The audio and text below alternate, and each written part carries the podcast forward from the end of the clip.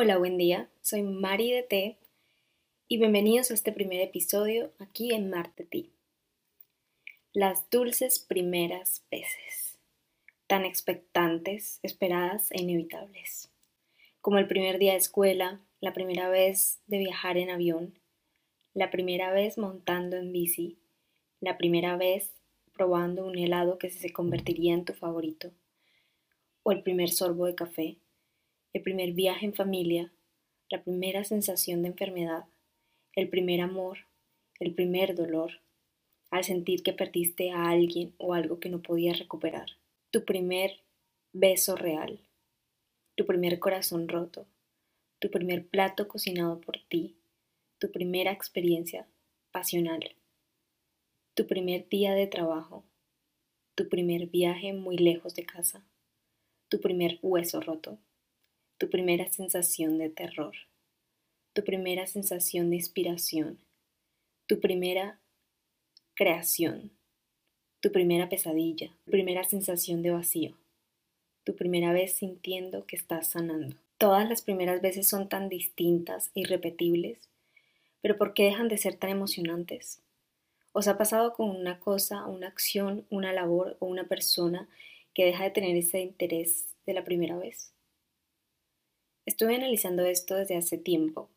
Parece que empezamos a vivir en modo avión, sin darnos cuenta porque empezamos a dejar de encontrarle el interés a todas esas dulces primeras veces que ya vivimos o estamos viviendo, y aunque recordamos unas con bastante importancia, igual dejamos de valorar, y por eso las que no recordamos no tienen un espacio en nuestra memoria.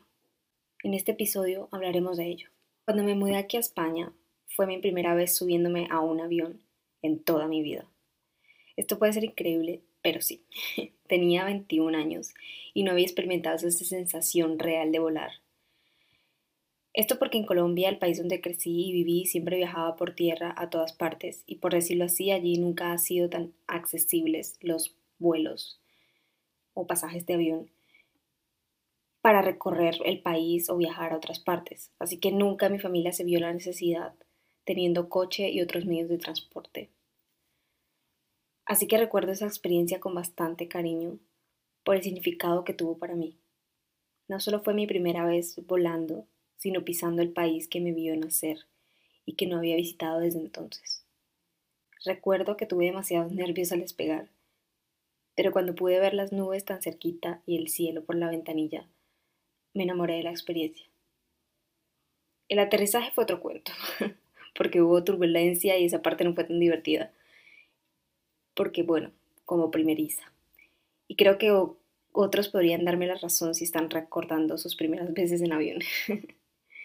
Pero ahora que lo pienso y lo recuerdo, desde entonces subí varias veces más y dejó de ser tan especial como aquel día.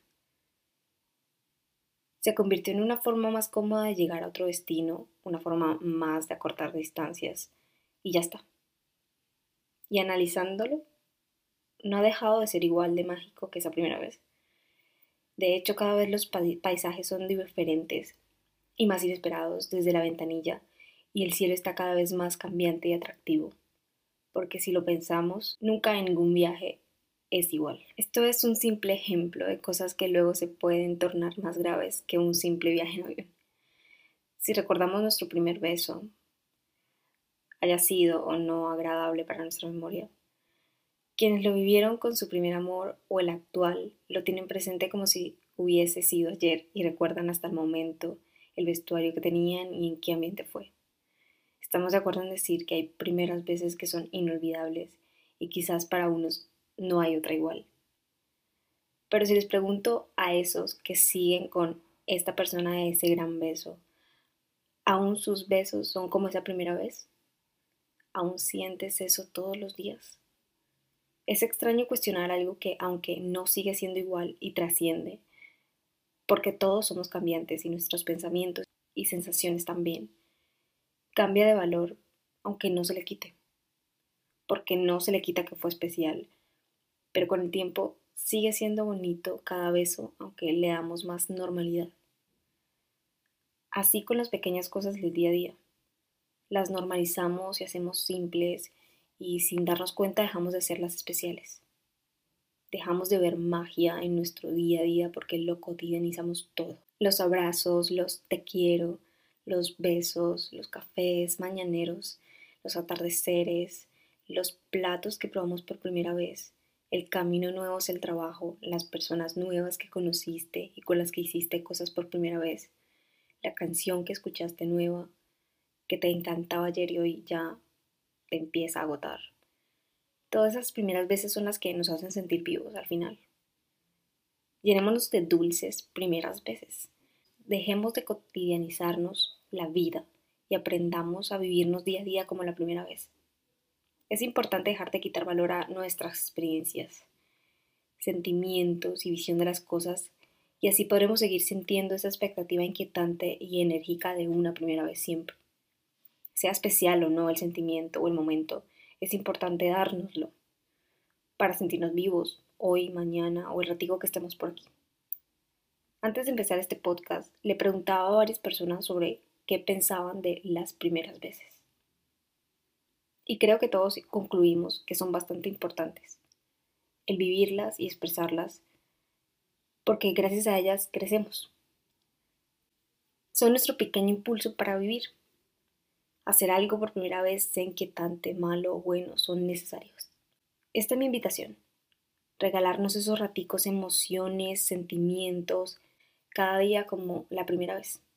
Gracias por escucharme, escuchar este episodio y hasta el próximo domingo.